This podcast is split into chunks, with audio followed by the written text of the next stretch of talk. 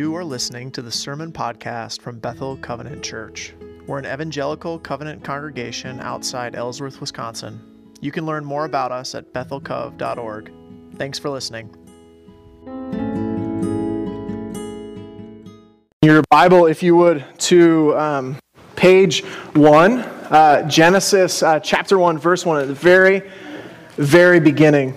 Um, at Bethel, over the last uh, maybe month, we've been talking about um, learning how to read the Bible, um, what it means to approach Scripture, and we've talked about how we need to read it um, in light of what it is. You know, that it's a, a, a library of books composed by more than 40 people written over several thousands of years, and how we ought to, to read it in light of the fact that we believe that uh, God breathed out these words and and so we've been talking about what it means to, to read Scripture. And uh, today, what we're going to talk about is the story that the Bible tells, uh, the, the story of, of Scripture. And I think I got that right there on the slide, too.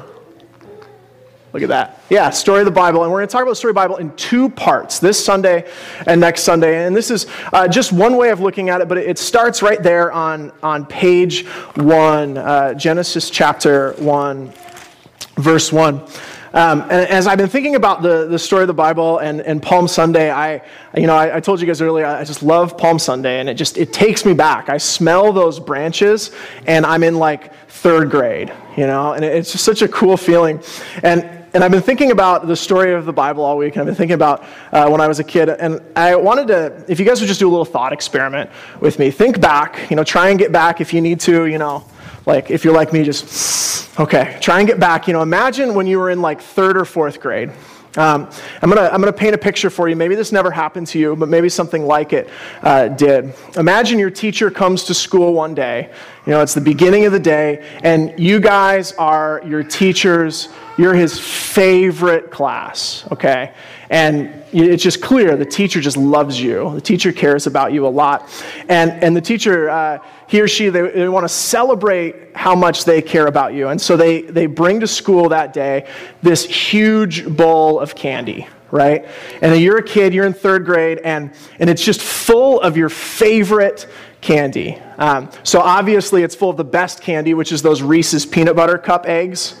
It's just those, um, but I guess if you like something else, maybe it's that for you. Uh, and I just, i have been picturing it all week. You know, she comes in, uh, she sets the bowl down and opens the bag and just pours in all of this amazing candy. And and it's the beginning of the day. She says, You know, I just want to thank you guys because I, I love you guys. I care about you. And, you know, she's pouring the, the bowl out there. And, and then, um, you know, she says, Now, please, you know, only, we're start, it's the very beginning of the school day. Just take one. You know, just take one. And then, you know, teacher's got to go to the bathroom, so she walks out of the room. So, what happens in that classroom? right? What, what happens? And I don't know about the school that you went to, but in the school that I went to, everybody um, responded to that a little bit differently, right? There are some kids and some people in every room that just have no shame at all, right? You know, they're the kind of people that even if the teacher was there, they'd like walk up to that bowl and look her straight in the eye and just take a huge handful and shove it in the pocket, right? And, and, and walk away. There's always some of us. And if that's you, I'm impressed, right? That wasn't me at all. Some kids are, are a little sneakier, right? Um, they come up with excuses and reasons to walk to the front of the room and, like, oh, like the teacher's gone and I had my piece of candy, but I just have to get something off teacher's desk. And I'll just walk up. And, and, you know, they just like sneak a little one or whatever. And, and some kids, you know, and maybe this was you growing up, you're like the good kid. And you're like, no, you know, the teacher said no. The teacher said take one. And, and you sit there with your head down on your desk uh, as all of your friends are coming up and taking candy. And you're watching and everybody's taking two. And you're thinking, but I want more than one. And so maybe the very end, you sneak up and just take a few because because you want it. Maybe you, you resist for a really long time uh, and you're that good kid. And, uh, and if you're that good kid, you can resist for a while.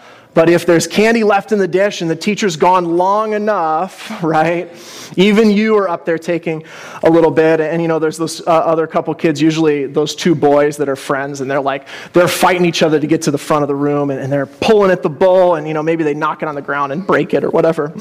Uh, and, right, inevitably, what happens after your poor teacher who loved you guys so much to give you all this candy, she comes back into the room, and what does she find, right? The candy is, is gone maybe if you're one of those classes, there's like one piece left in the bowl, which is almost worse. uh, but, it, but it's gone, you know, and, and maybe, you know, growing up candy wasn't your thing. Um, but I think we all have something that, especially when we were a kid, um, we would do something that we knew was wrong to get a little bit more of. You know, maybe it was the respect and appreciation of others. Maybe it was a little bit more attention, but there's always something. All of us, I think, have something that we're willing to, um, even when we're given a lot, just reach up and grasp a little bit more. There's something that makes us want to stick our hands in that candy bowl and pull out as much as we can. And if we're honest, um, most of you, probably not all of you, have grown out of candy. Um, you know, that doesn't hold the same sway. I could let a, a, bowl of candy sit here all day and maybe none of you would take any, though I doubt it. Um, now, we might grow out of candy, but that impulse remains, uh, right? Uh, that um, the candy, it changes, but we're still just as grabby as we were when we were third graders, right?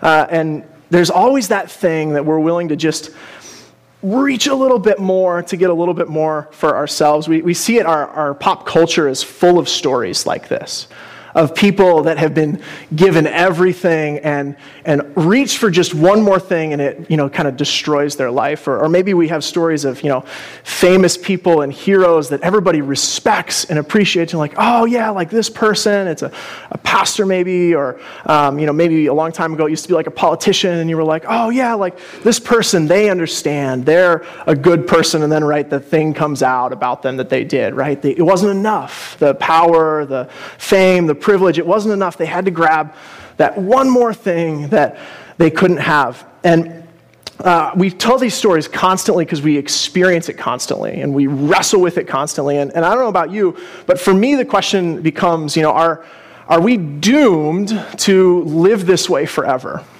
You know, are we stuck always reaching in for a little bit more and ruining it for everyone? Uh, or is there hope? You know, is it always going to be the best people among us? They always just, even the best, just take it a little too far. Uh, are we doomed to this cycle of being blessed abundantly and, and reaching up and just uh, sneaking one more piece forever? Um, the reason I tell you that story is because that is, that's the story that the Bible is trying to tell. Uh, the first part of the story, it starts in the, in the book of Genesis. The Bible is actually full of candy dish stories like this. It's full of stories of people who have been given everything and it's not enough for them. They reach up to grab just a little bit more. You know, how come we do that? And will we ever stop? And so if you read the, the story of Scripture, it starts, you know, right here on page one, Genesis 1.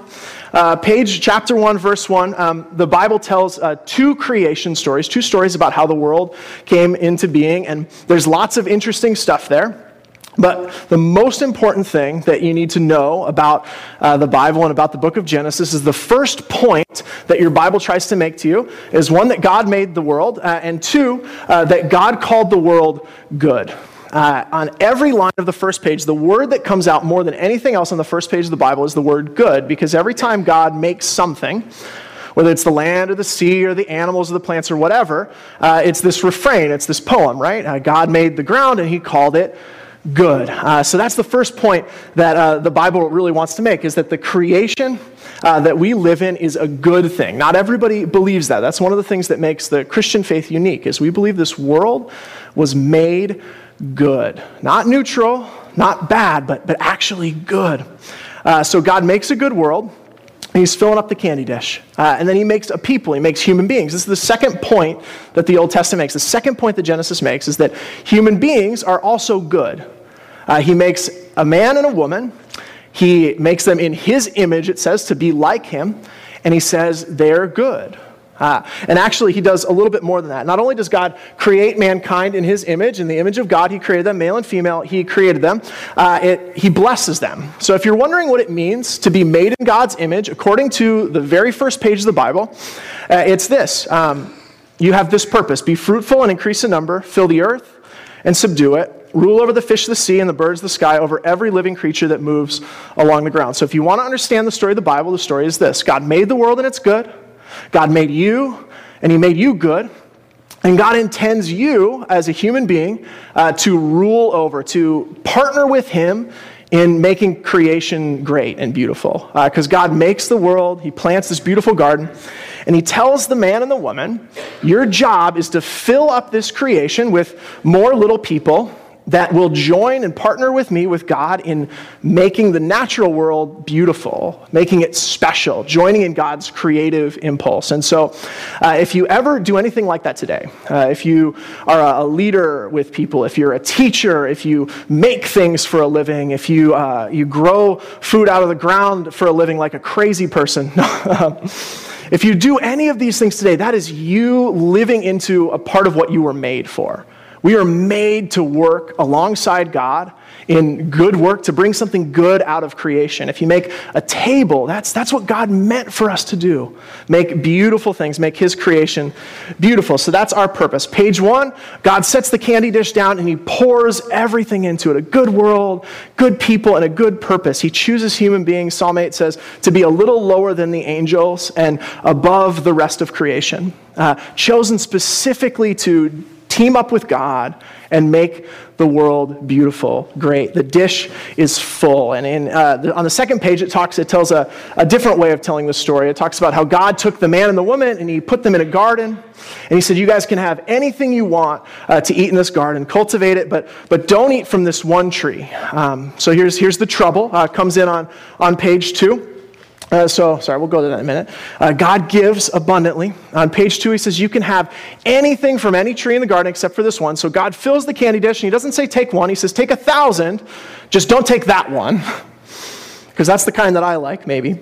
Uh, so, God gives abundantly, and on page two, the story continues. And if you want to know what the Bible's about, this is, this is what it's about. On page two, uh, we have a little story about how the man and the woman that God created did the thing that you and I have seen men and women do their whole, our whole lives. They did the thing that you and I have done in our life. Is even though we were given everything, they wanted just a little bit more. Um, in the story on page two, the man and the woman, the human beings, they meet. Um, they meet a serpent in the story. It's described as, as a talking serpent. And uh, they don't give us any information about who this person is. As you read the Old Testament, um, they explain more and more um, who this serpent is, but there's this, this serpent uh, that is uh, representative of evil.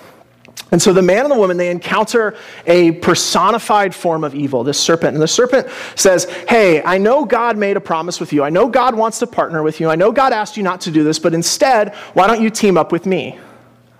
He says, if you team up with me, you, you can't trust God. But if you team up with me together, uh, man and the woman and evil, we can come together and we can get anything we want. We can grasp at that one thing that's bigger and better than what God has offered you. And so they do. Adam and Eve, they, they team up with the forces of evil. And it says, uh, and this is from page two of your Bible, um, it's talking about Eve, and Adam does it too. It says, She took some and ate it, and also gave some to her husband who was with her and ate it. So, um, so this is the story of Genesis. Uh, the first two pages. God gives abundantly and outpouringly more than you can imagine. Good, good, good. You're good. Rule over this good creation with your good God with me forever. How awesome is that?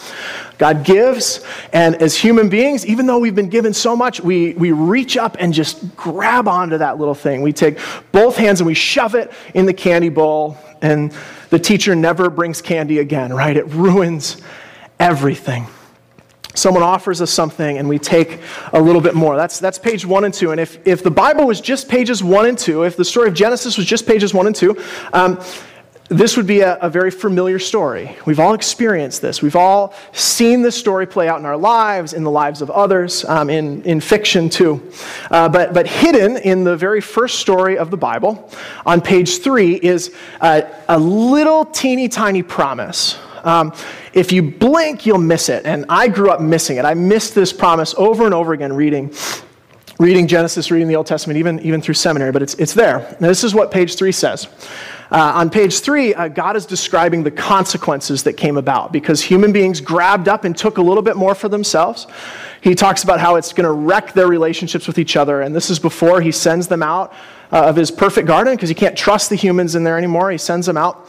Uh, and he says this, and it's a part of that that it's called the curse. It's a part of that description of how broken the world is going to be. God says this um, to the serpent, to the serpent that tempted Adam and Eve, that teamed up with the humans to grab a little bit more for God. He says, I will put enmity, I will put conflict between you and the woman, between your offspring and hers. Uh, and here's, here's the, the meat right here. It says, He will crush your head, and you will strike his heel. And the first uh, million times I read this growing up, uh, it, it, sounds like a cute story about how people don't like snakes, right? Right? It, all the you're a child of Eve. We're all descendants of Eve, and when we see snakes, we're like, oh, I don't want any of that. They're dangerous, right?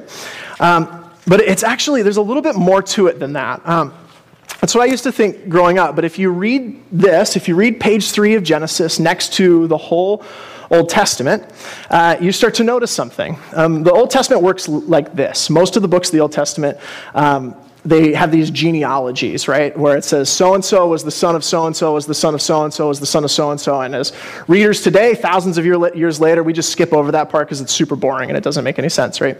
Um, but they're actually really important um, because what they're doing with those genealogies, when you read the Old Testament, is they're helping you connect how this person that we're talking about now relates all the way back to Eve. Um, they're a reminder to us as readers today that um, this person, whether it's Moses or um, you know Cain or Noah or any of those famous people in the Old Testament, David, uh, it's a reminder that this person is a seed of the woman, a descendant of the woman. So all the way back on page three, there's this little seed of hope, and the, the seed of hope tells us that the story of the Bible is not. Um, it's not just this story, right? This story of futility, that there's a little bit of hope. And the hope is this as you turn the pages of the book, this little seed grows and is developed and is described more what we're hoping for. Uh, you'll find that the Old Testament is dedicated to following Eve's descendants and looking for the one who will do this. That someday somebody will come along, a child of Eve, and instead of teaming up with the snake, and taking a little bit more for themselves, uh, they'll team up with God and crush the snake's head. They'll destroy evil and be destroyed by it. Uh, there's this little promise that, that grows and grows and grows. And as you turn the pages of the Bible, I encourage you uh, to read through the Old Testament. If you read through the Old Testament this way, you'll see this story over and over again. Uh, God will bless people over and over again with abundant blessing, even though they don't deserve it. Those people will do good for a while, uh, but they'll always reach up and grasp a little bit more.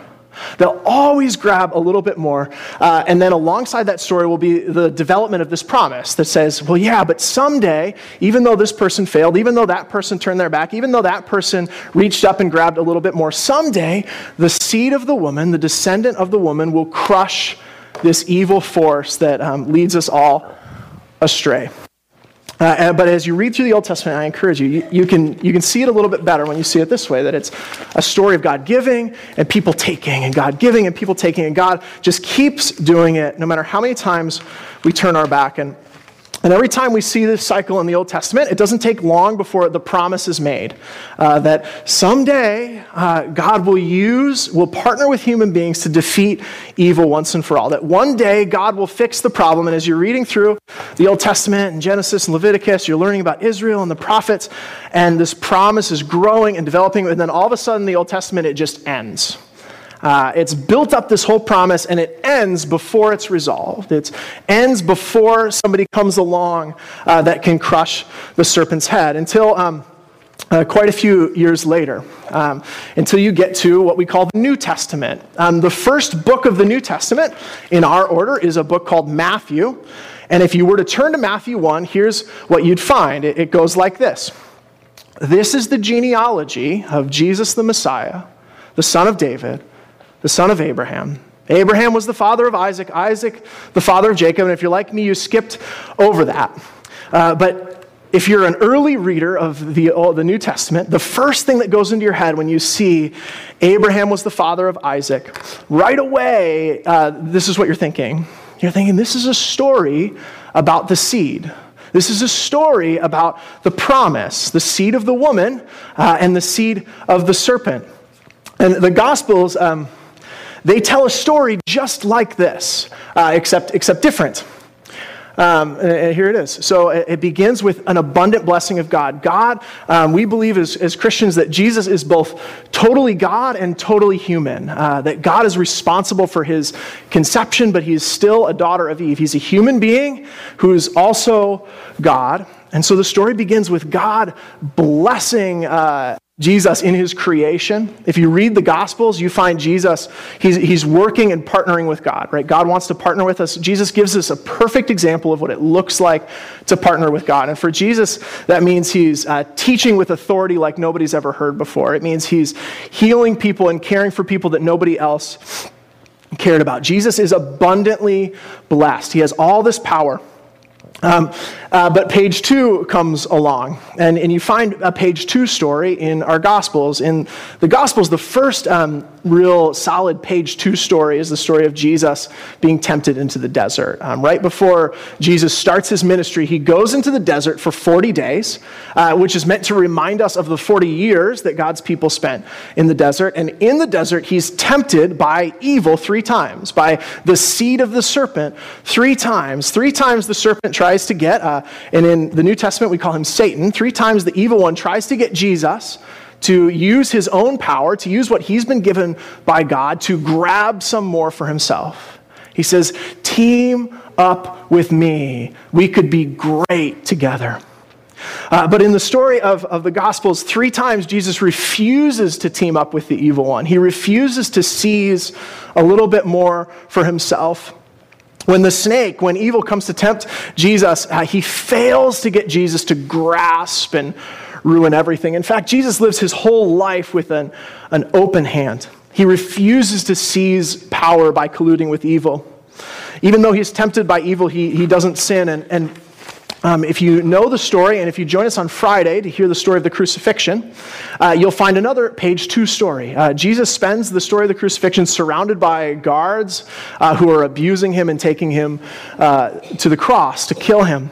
And even though Jesus has control over the powers of life and death, he's raised people from the dead, uh, he's spoken words that have making, made people fall back on their feet. Even though Jesus has all this power, he's fully God and fully man, uh, he willingly refuses to resist uh, the Roman centurions that take him to the cross. He refuses to resist them with his willpower. He refuses to grasp even his own life if it means colluding with evil, and he does. He goes willingly to the cross. And if you join us on Friday, you'll hear the story of Jesus, though he has all the power in the world, going willingly to the cross. And in that moment, when they hang him up on the cross, if you know the story of page three in Genesis, if you've heard the promise of the seed of the woman crushing the head of the serpent, you know that in that moment, as Jesus breathes his last, that old, old promise is coming true. The promise that's developed through the whole first part of Scripture is coming true. The seed of the woman is crushing the head of the serpent. A human being is defeating evil, and in so doing, he's struck and killed in his innocent death, sin and evil and death and this imprisoning cycle that holds us all captive is broken once and for all. That collected grasping, that impulse that we just can't seem to fight no matter how good we are and how hard we try, what the Bible calls sin, that impulse to partner with evil to get a little bit more for myself, that impulse that starts all the way on the very first, second, and third page of the Bible from Adam to Moses to Abraham to David and Solomon and Saul, all the way to you and me and your parents and your friends and the people that do terrible things today. That same impulse is uh, bundled up and gathered together.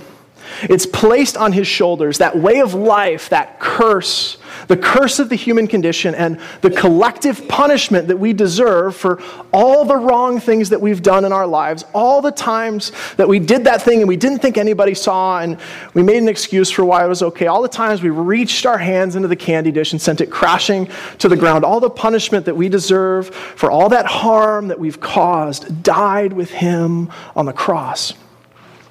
And if we're willing, the Bible says we can be united with him in his death.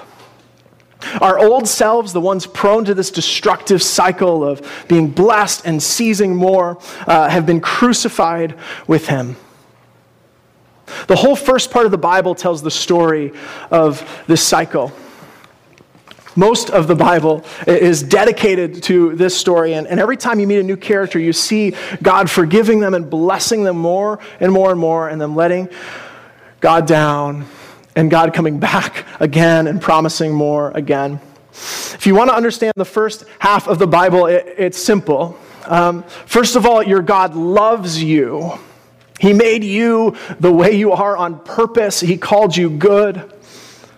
Your God never gives up on you. If you read the story of the Old Testament, if you read the first part of the Bible, what you discover is a story of a God who, for some unbelievable reason, keeps coming back to the table even though we shove him away every time. Your God never gave up on you. And finally, the first part of the Bible story is that Jesus died to set you free. In a week, we'll talk about the resurrection and the freedom that comes from that. But for now, know that your God loves you, your God never gave up on you, and Jesus died to set you free. And this is good news. Because of Christ, the great hope planted on page three of the Bible has come true. The cycle has been broken. We can be forgiven and made new. We no longer have to do that over and over again. We don't have to be prisoners to it anymore. My friends, it's not an accident, uh, the story of Scripture. It's not an accident that you're here with us today. Because the same God that offers and offers and offers and offers and offers again throughout the Bible brought you here. And He wants to reach out to all of us.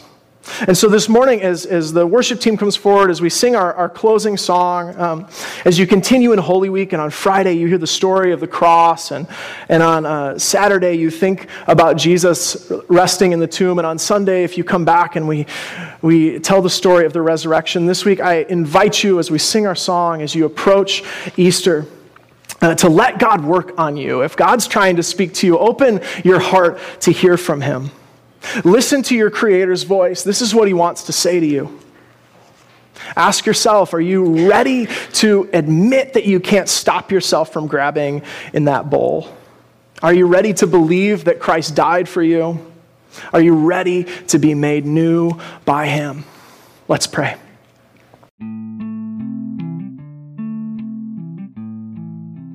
Thanks for listening to the Sermon Podcast from Bethel Covenant Church. We're an evangelical covenant church outside Ellsworth, Wisconsin, and you can find out more about us at bethelcov.org.